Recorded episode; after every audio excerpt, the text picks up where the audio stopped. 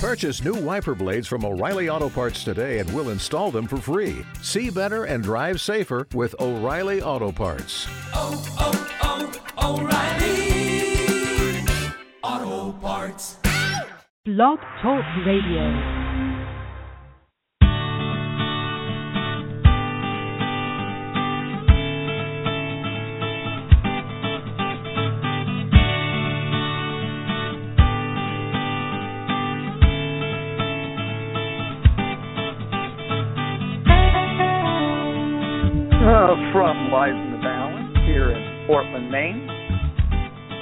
Time for another edition of Helping Behaviorally Challenged Students.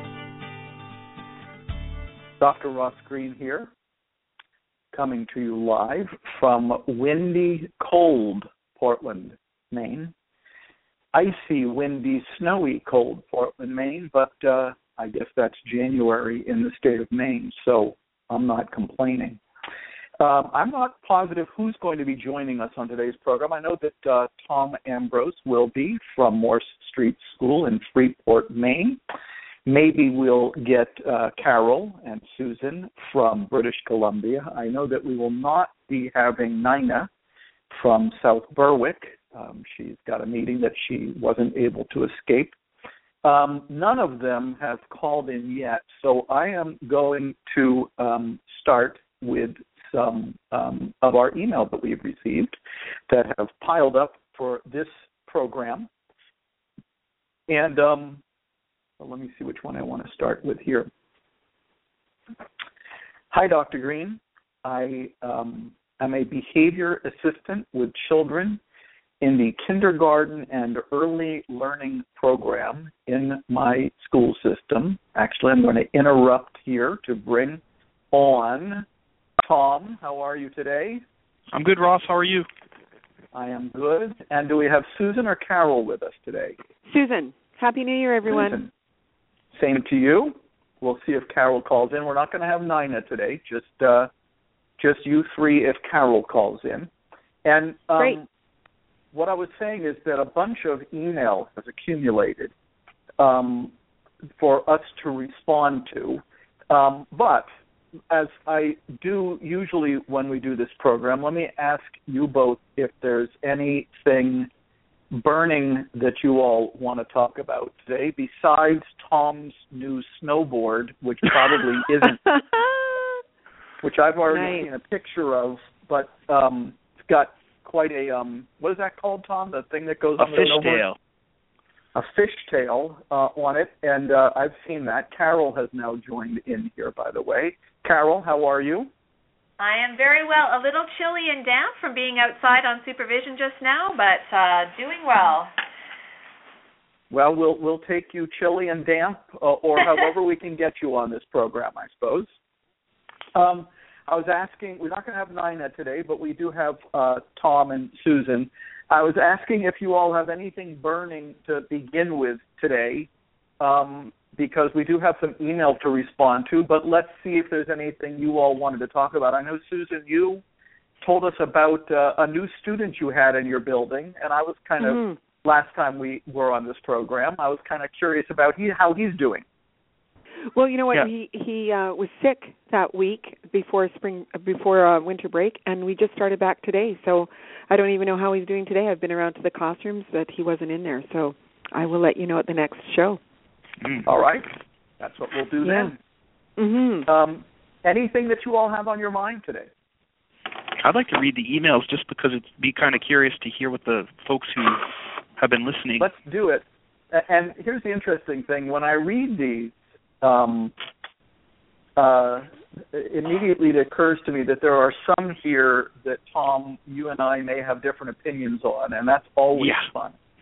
but let me let me which is amazing given that we think so much alike but here we go here's the first one uh, i am a behavior assistant with children in the kindergarten and early learning program in my school system will you please help me to understand the reason behind the neuroscience research that departs from viewing children as attention seeking manipulative and so forth sounds to me like choosing to say the child is lacking in cognitive skills removes the negative connotation of attention seeking, manipulation, etc., and allows the caregivers to view the child with a deeper understanding of the underlying reason.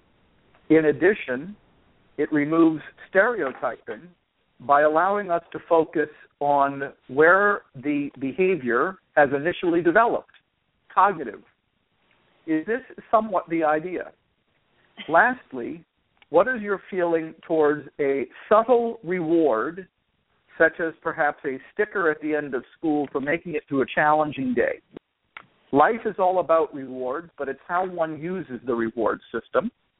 As adults, we use rewards every day, such as a glass of wine on Fridays, or we reward a child with the choice of heavy work or helping out the teacher. Obviously, there's a fine line as we do not want to set the kid up for failure based on a reward system. Thank you so much for your time. I look forward to hearing from you. Let's divide that into two mm, uh, two parts. Um, what's the idea behind the research that says that the child that takes us away from attention seeking and manipulative and toward lagging skills? That's part one. Um, and does it give caregivers a deeper understanding of what's really getting in the kid's way? And number two, what do we think about a small reward, perhaps a sticker at the end of the day for making it through a challenging day? And um, I certainly have opinions on both of those, but I'm not going to express them yet. What do you all think? He's baiting me. I love it. I love your I love your discussions. That is really funny.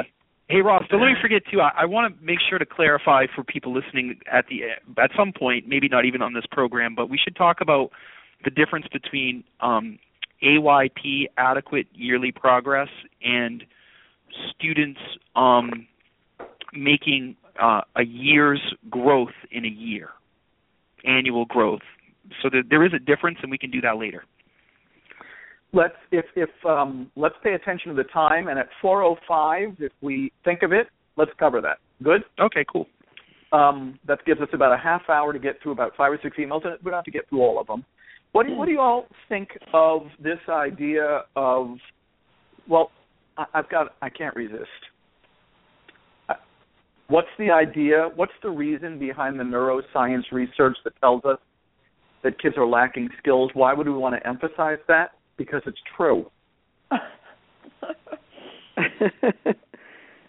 and yes, it does take us away from attention seeking and manipulative. But most importantly, as I've been saying frequently lately, I think the single most important finding from the research that's accumulated on behaviorally challenging kids over the last 40 to 50 years, I think it's a slam dunk. Behaviorally challenging kids are lacking skills. I don't think the attention seeking manipulative theory has been proven. But all you got to do is look at a lot of the research that's accumulated over the last 40 to 50 years. The lagging skill hypothesis as the primary factor underlying challenging behavior in kids has been proven.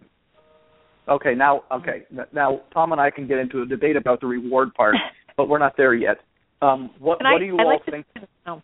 Please. Well, I was just going to say I would like to say something about the reward part because the example that the the writer gave about you know adults reward themselves all the time, such as a glass of wine on a Friday afternoon, that may happen, but there's two differences. One is you're it's something generally that is self rewarding. So I might say, you know what, I've really worked hard this week and I deserve this. The other part is it's not contingent. I don't say, Carol, if you can get through the entire week without, you know, uh slamming your door, then you get a glass of wine at the end of the week. It's not contingent. It's just I've gotten to the end of the week and I feel like I'm going to give myself a little something. So it, it's it's it, it's internal and it's not contingent on my behavior.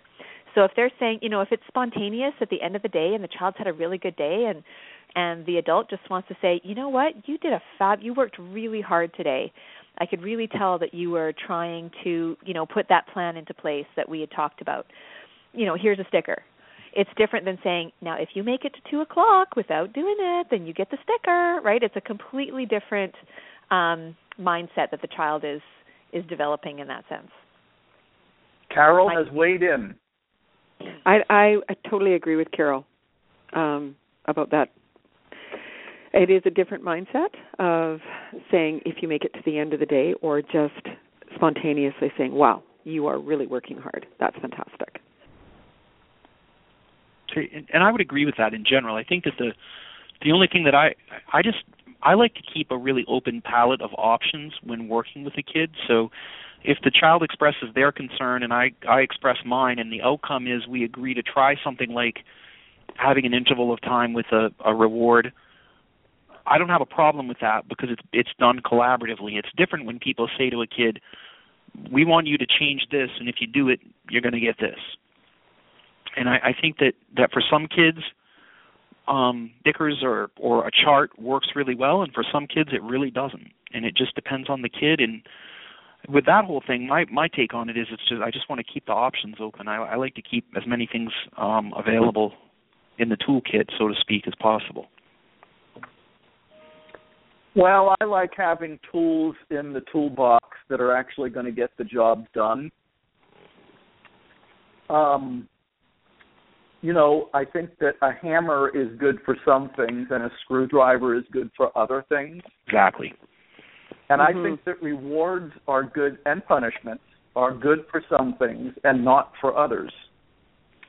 And if we are applying rewarding and punishing to something that rewarding and punishing isn't likely to fix, then that's like using a hammer when what we really need is a screwdriver. Um, and so my now, the, the problem, of course, is that I've largely talked myself out of the things that I would use rewards or punishments for. Um, because I think that rewarding and punishing is good at motivating kids to do well, but because I think kids do well if they can, I operate on the assumption that the kid is already motivated to do well and that poor motivation is not what's getting in the kid's way. And so I've taken rewards and punishments out of the mix on motivation because I don't think I'm working with a kid who's unmotivated. So, what else would a reward and punishment be useful for? Uh, rewarding and punishment programs are pretty good at reminding kids of our expectations, what behaviors we'd like them to exhibit, and what behaviors we would prefer that they not exhibit. But I, my experience tells me that the very vast majority of the kids I've worked with over the last 25 years already knew how we wanted them to behave and already knew how we didn't want them to behave. And so I've now taken rewarding and punishing out of the mix on that as well.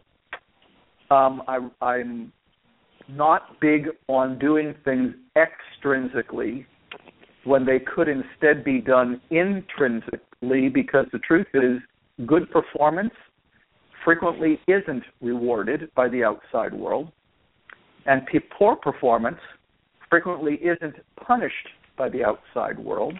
True. I often tell this story. When I first began working in the juvenile detention system in the state of Maine, I went up to a kid who was one of the residents at the time, and I said to him, "What you working on?" He said, "I'm working on getting my level." I said, "What do you got to do to get your level?" He said, "I got to be good." he had he had Mm-hmm. no idea what he was working on, and the only reason he was working on what he didn't know what he was working on was so that he could get the goodies that were that would uh, apply to him if he got a higher level. This was very distressing, of course. It's not good for us to have a kid who has no idea what he's working on and is only working on it because he wants to get goodies. So I went up to one of the officers on the unit and I pointed to the kid and I said, "What's what that kid over there? What's he working on?" And the officer said to me, "He's working on getting his level." And I said, "What's he got to do to get his level?" And the officer said, "He's got to be good." Good. Oh, crazy. Ouch. And I, so oh, go ahead. Well, I'm what what I learned was that there's a little bit of a slippery slope with a reward and punishment program. And then I got one more thing, and then Tom, of course, uh, will will have to hear what you have to say. We want to hear what you have to say. that came out wrong. We do want to hear what you have to say. Um, it's a slippery slope. What I find sometimes happens is that both kids and adults become much more oriented toward the rewards and the punishments than they do on what it is that they we actually would like them to be working on. But here's here's perhaps the most important issue. Most reward and punishment programs are focused on behaviors, not problems. I think that if you solve the problems that are causing the behaviors, the behaviors subside. I find that the reverse is not true. When we are only working on the behaviors, the problems often remain unsolved. And so I'm not allergic to reward and punishment programs. The research from Virginia Tech that's going to be coming out soon in research publication tells us that um, reward and punishment programs are the equivalent of solving problems collaboratively, at least over the short term. In other words, incentivizing good behavior and punishing negative behavior is at least the equivalent, at least over the short term, as it relates to a kid's behavior, as solving problems collaboratively. So one wouldn't want to be allergic to reward and punishment programs.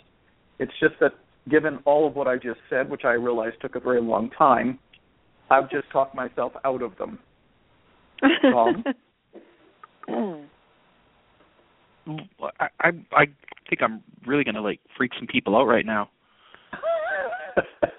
Uh, because I totally agree with that. I mean, I think that that it.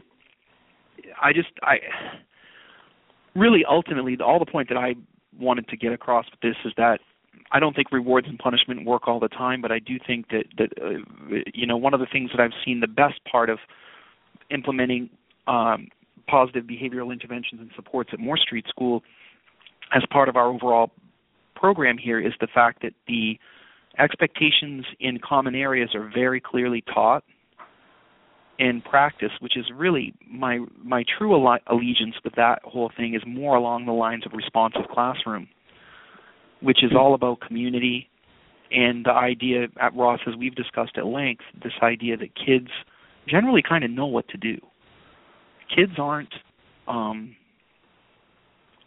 most kids know what to do. And even when they're not doing it they still probably know that what they should be doing. And i think that that um again for for some kids a, a reward or punishment type system might work for them for varying reasons but i would say that i would prefer to start by working um with the collaborative problem solving model sorry collaborative and proactive solutions model. This is excellent. You're starting to catch yourself now. I know. I'm doing good. Developing a. a, a I'm working on it, man. Um, but I think it's really important to recognize that that that even if I, if I were to use a behavior plan with a kid that had stickers, or if there was to be a punishment, um, you know, as a principal, there are times where it, in order to maintain the sense that this is opening a whole can of worms, by the way, but it, there are times when I do discipline students where I say, "You've done X, you're going to do Y," and then I'll work with my guidance counselor and say, "What I would like you to do now is to follow up with that kid and say, "Wow, I heard that you did X, and you you're going to have to do Y." So what's up? What happened? Or, or do mm. do collaborative and proactive solutions with the kid so that the kid doesn't have Y happen again, because right. they probably didn't want that to happen. Um, and that has been a really hard thing for me to figure out because my internal beliefs are so congruent with with this work that we've done um, you know with this model that it's really hard for me sometimes to, to actually do discipline that, that I really kind of need to do and and and feel like I should do. So it's it's uh I guess what I'm saying is that whenever it's possible I, I I continue to to choose plan B because it's way better than A. Mm-hmm. I don't know. Is that a? I, it's this is not an easy topic to cover in 20 minutes. Do you know what I'm saying, no. Ross? It's a very deep, well, deep topic.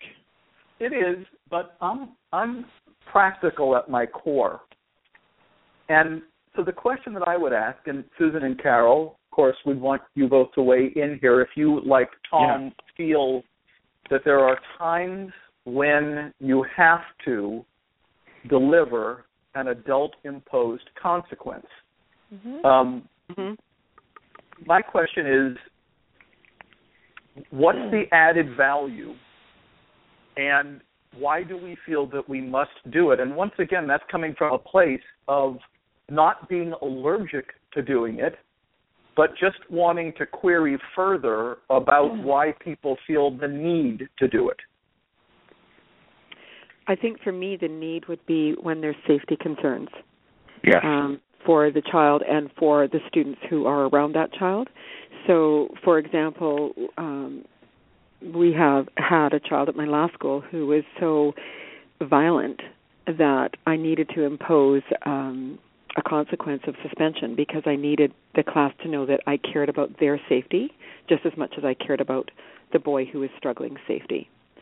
So whether he had a suspension in my office where he just spent the day with me, or we actually had to send him home because he threw his hand through a window or he threw a chair at the teacher.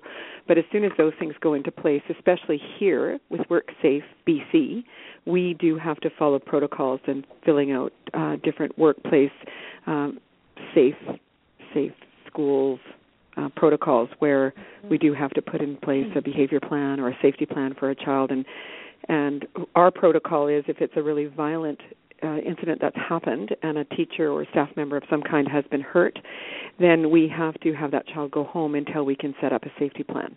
Like those things are pretty set in stone here in in Surrey. I think they are in British Columbia, but in Surrey, um, that we need to follow those. So there are self-imposed or or sort of administration-imposed consequences that we have to do. And I and I do agree with them for child safety student safety as a whole and staff safety. I think there are times when we just need to step in. It doesn't mean that I don't do CPS because I do. Like that's an ongoing thing. But at that time when the outburst happens, um, I have to take action. And the only thing I would say to that, and and I'm not um, taking a super hard stance against adult imposed consequences, but that sounds to me both like two things. Number one, it sounds like something that you must do. Mm-hmm. Yep. Yep. Number two, it sounds like mostly like a break. With what we're saying is, we can't ensure safety right now under the present circumstances and so we are going to take a break. We are going to modify the circumstances. And one of the tools that we have to modify the circumstances is to impose on this kid a break from circumstances as usual, which we believe he cannot manage. Am I do I have that right? Yes. One Yes. thing I'm not hearing though, I don't think I'm hearing that we think because I I'd be surprised if this is what I'm hearing, mm. but I better check it out.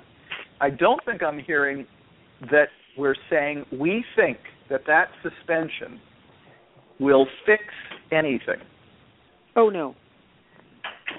The oh, I agree with thing that completely. Oh no, it doesn't fix anything. It, it's the only not thing it the does end is of the process. No, no, that that's usually the beginning of a process, it, unless it's with a child that we've been doing, you know, constant work with, you know, with their behavior that's so challenging. It is exactly as you say. It gives us a chance to reflect, and then do something that we think is going to work for this child. Like honestly, we have to bring in our police liaison officer, a district-based counselor. Like it's not, it's a pretty big thing that we have to do so that we can make sure the safety of all has been taken into account before this child returns to school. In And which I case can't I tell wouldn't you how- call, I wouldn't Sorry? call what you're doing a punishment. I wouldn't call it a motivational strategy. no. No. I would call it we're taking a break till we can get it figured out. Right. Although the child, it doesn't it, it lo- doesn't matter how you explain it to the child or the parents, they look at it as a punishment. Yeah. Especially the par- the parents.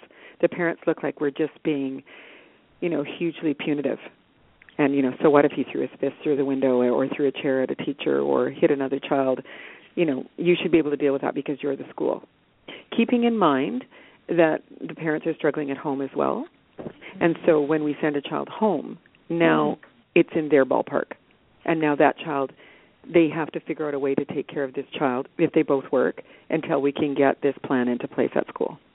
And sometimes, uh, you know, like I think the longest I've had a child out of school is eight days until we can get all the people around a table, including the Mm-hmm. parents and the child. Like it takes that long to get people into place to do the necessary meetings Yep. to sometimes. welcome the child back into school. Carol, it's- go it's- ahead. Well, you know, Susan and I work in obviously in the same system, and I worked as Susan's vice principal for three years. So she and I have a very similar mindset on a lot of things. And um, you know, there are times. I one one of the thoughts that I had though is that we, um, you know, I've been learning a bit more about RTI and and been attending some um, conferences and things. And one of the things that struck me is that um, when we're talking about interventions, whether they're behavioral or academic, there's a difference between skill interventions, which CPS falls under because we're identifying and addressing the skill deficits that a child has that's leading to their their situation, but there's also will interventions. and sometimes you have a child who has the skills, they don't have really challenging behavior, but there's a circumstance happening whether it's a peer pressure type situation, wanting to be cool, um, or simply making a mistake, as as we do, um, where sometimes kids just need that reminder of uh, that motivation to use the skills that they have. Just as we know um, academically, kids can have academic skills in reading and writing and mathematics, but sometimes they just don't wanna.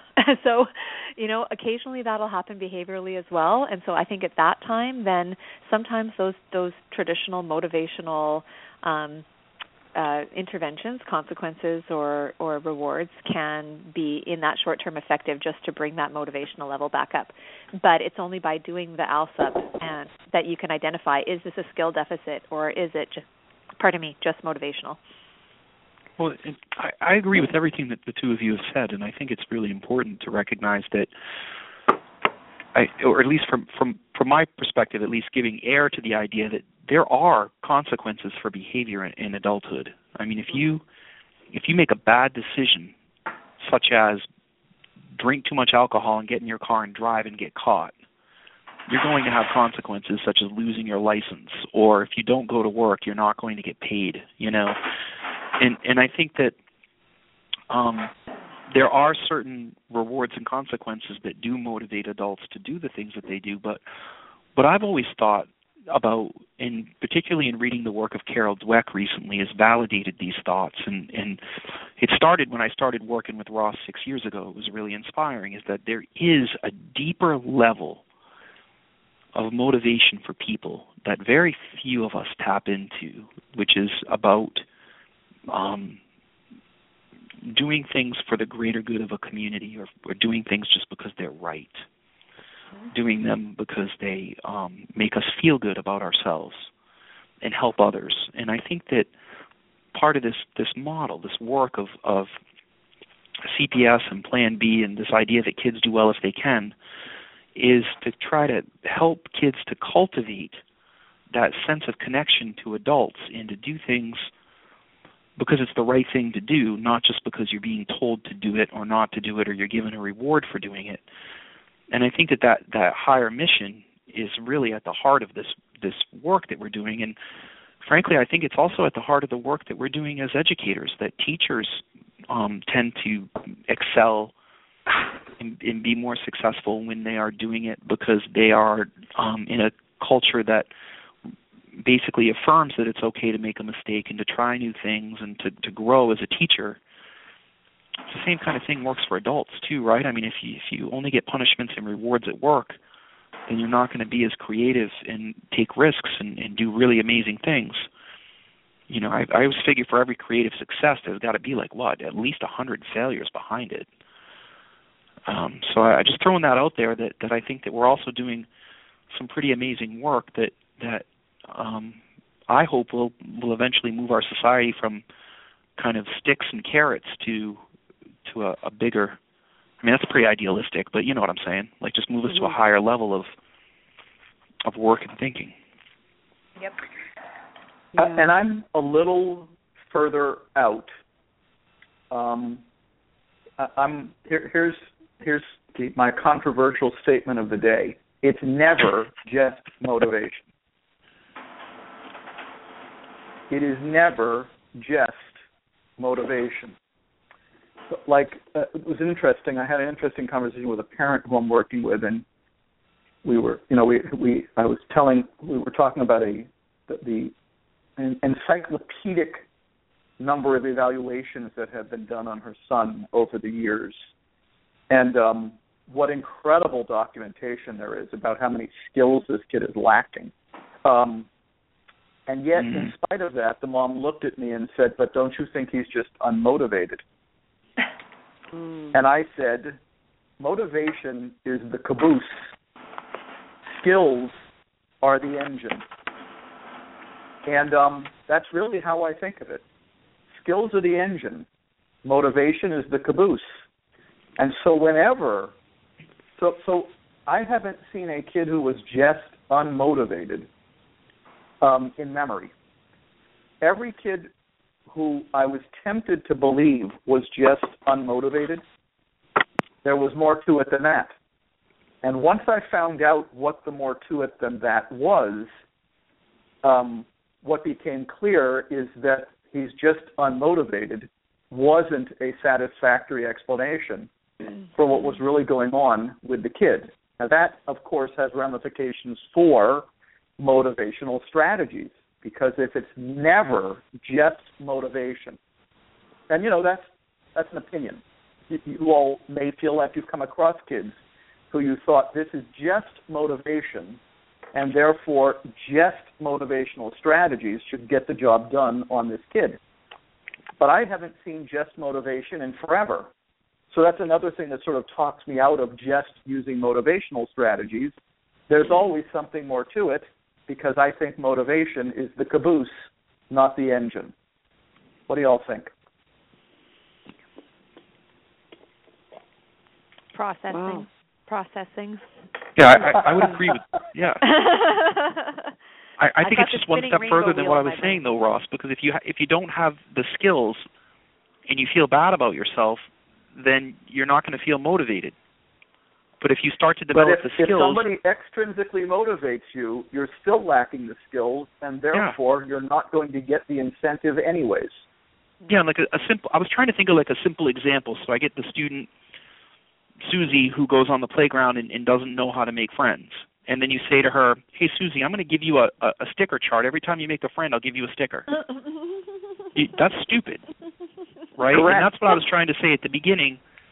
Is sorry that was kind of blunt but it is kind of stupid right you're not going to get anything done and and hmm. what i was saying at the beginning is again that any use for me of of like sticker charts or rewards or whatever typically i would want to create that with students so taking that one step further and ross i would really love your feedback on this because it's been a nagging question that i haven't been able to articulate if you if you if i'm working with the student and we agree that that the the skill that's an issue is the ability to form friendships or um, a, some kind of a social interaction issue, uh, and then we agree that one strategy might be to uh, um, to join into a game with other kids and and and um, just play along and, and not call attention to yourself until it feels comfortable.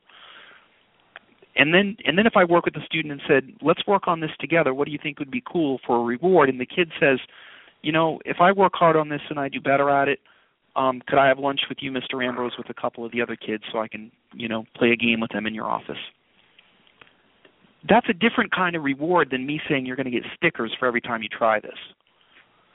And I'm just I'm just throwing that out there, Ross, because I think sometimes we talk about lagging skills and unsolved problems, but I, I do think for some people, myself included, when there's an example, it helps me to under, understand it better. Mm-hmm. mm-hmm. Well, and the only thing I would say to that is that um, while the kid may think of some reward that would signify progress and job well done, no doubt about it, that does occur in life it would be hard for me to view it any other way than to say the kid's greatest reward is being able to enter the group and start to have friends, which is the whole reason we were working on it in the first place. Now, I don't know if that's mm-hmm. what the kid would say. You know, as you were as you were giving that example, I was thinking it's, you know, how many kids would say, "Mr. Ambrose, I don't need any other reward. Right. Having more friends is reward enough." Um, Yeah. And I don't know if that's because of the way we've trained kids. I think we spend a lot of time training kids to focus on extrinsic rewards. What do I Getting get stuff. if I do this well? Right. Yep. So, you know, You know what- what the kid says has a great deal to do with what we've trained them to say. Sometimes I tell the story about the four year old kid that I was working with once, and when I said to her back in the days when I used to ask the question why, I said to her, Why are you doing this stuff that you're doing? And she said, I do it for negative reinforcement. That's pure regurgitation of what a four year old has been told by adults. But I also think we train kids to think of what am I going to get if I do this well? And I think what gets lost in that process, doing it well, having more Mhm. friends. Having more friends is a natural consequence of being able to enter a group more adaptively. Um, a feeling of self satisfaction that if you work really hard, you can achieve your goals is an intrinsic reward for doing well on a test or um, doing well on an assignment. Um, so, what I'm always asking myself is do we really need to add that extrinsic piece, and how much further does it really get us? And I know what answers I've come up with for that. But the reality is, I can think of no greater reward for that kid who wants to enter a group better than to enter groups better, no matter what we give her besides that. You know, it's interesting. I think that's why I'm a firm believer in in doing CPS with younger kids.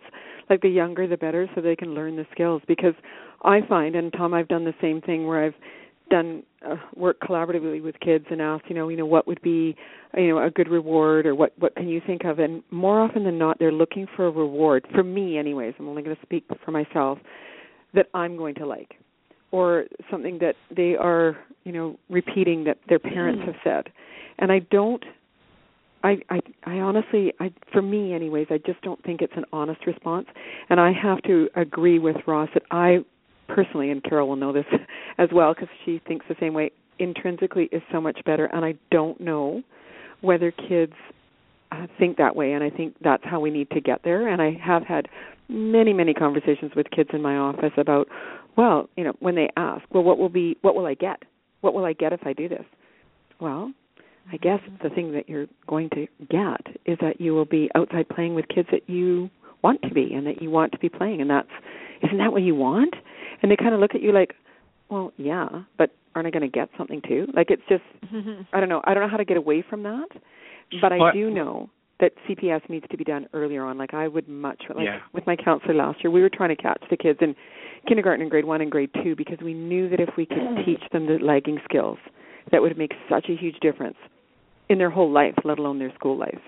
And I just think that's why it's so incredibly important that we do it at young ages. I, I agree, and, and a lot of um, um, I, I'm going to weave in this last little bit about because it's very similar the whole idea of the the uh, adequate yearly progress versus annual growth, Ross, because I think it's an important thing Good. to talk about Great. as a group Excellent. Yeah. because they they work together. Um, you know, adequate yearly progress, AYP as defined by the federal government, is designed to s- decide whether or not a school is failing or successful.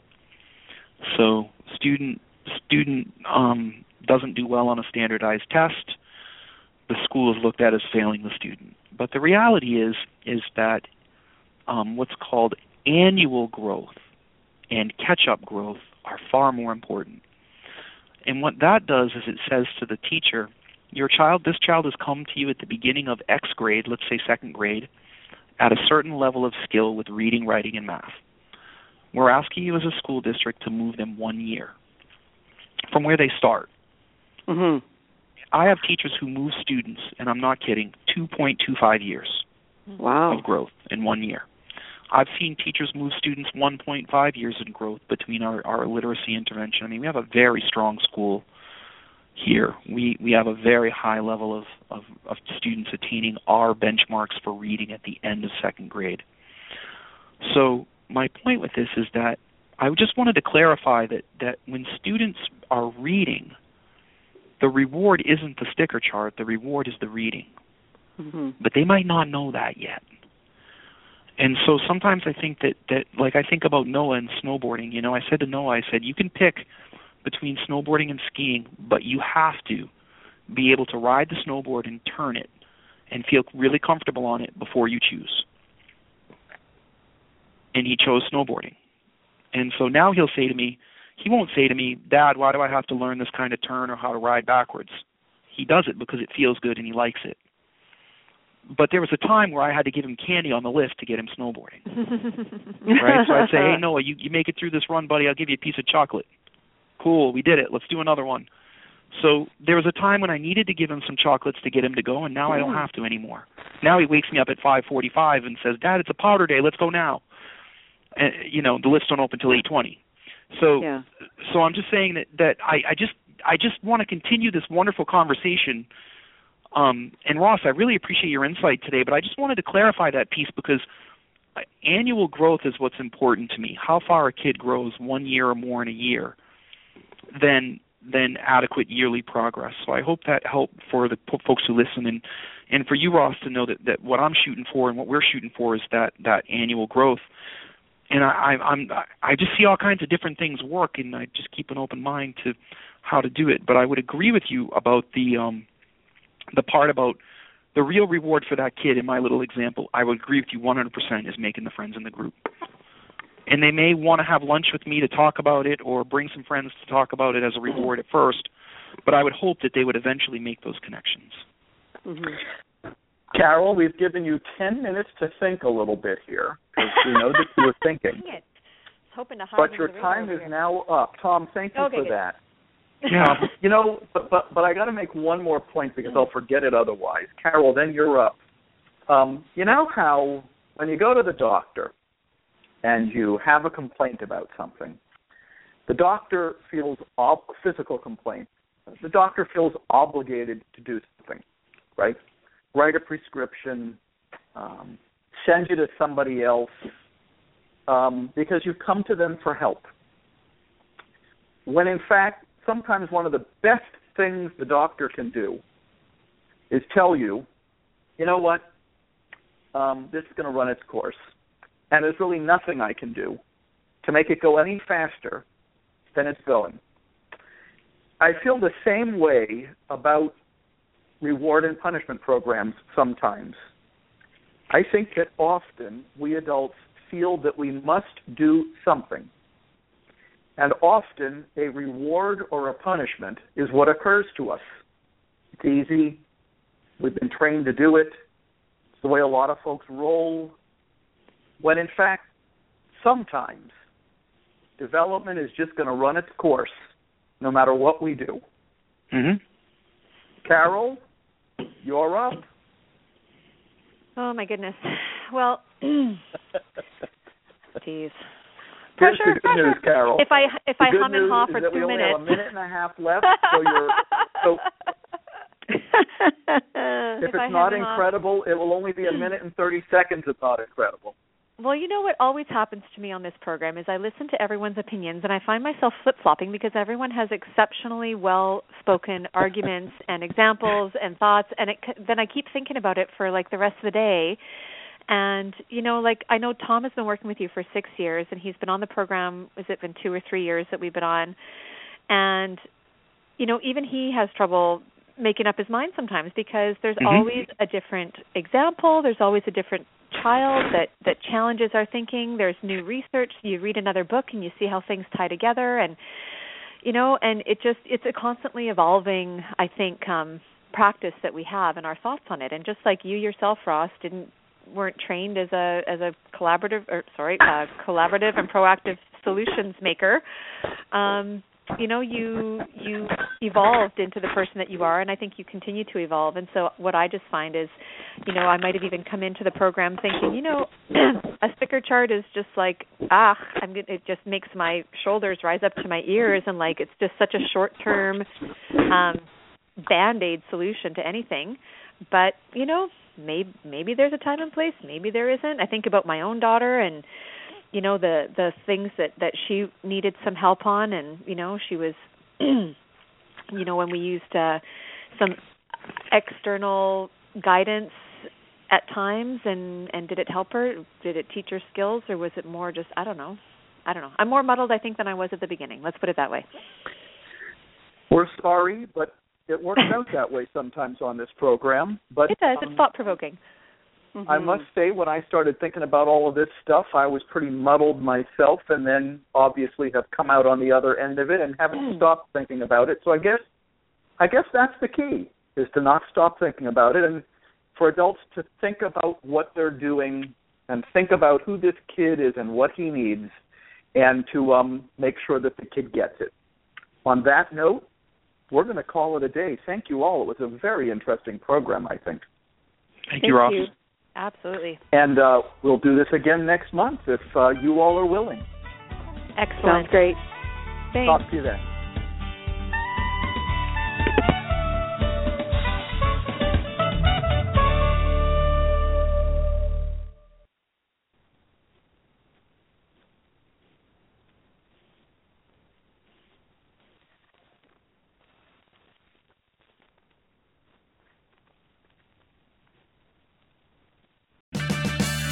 Purchase new wiper blades from O'Reilly Auto Parts today and we'll install them for free. See better and drive safer with O'Reilly Auto Parts. oh, oh, oh, O'Reilly.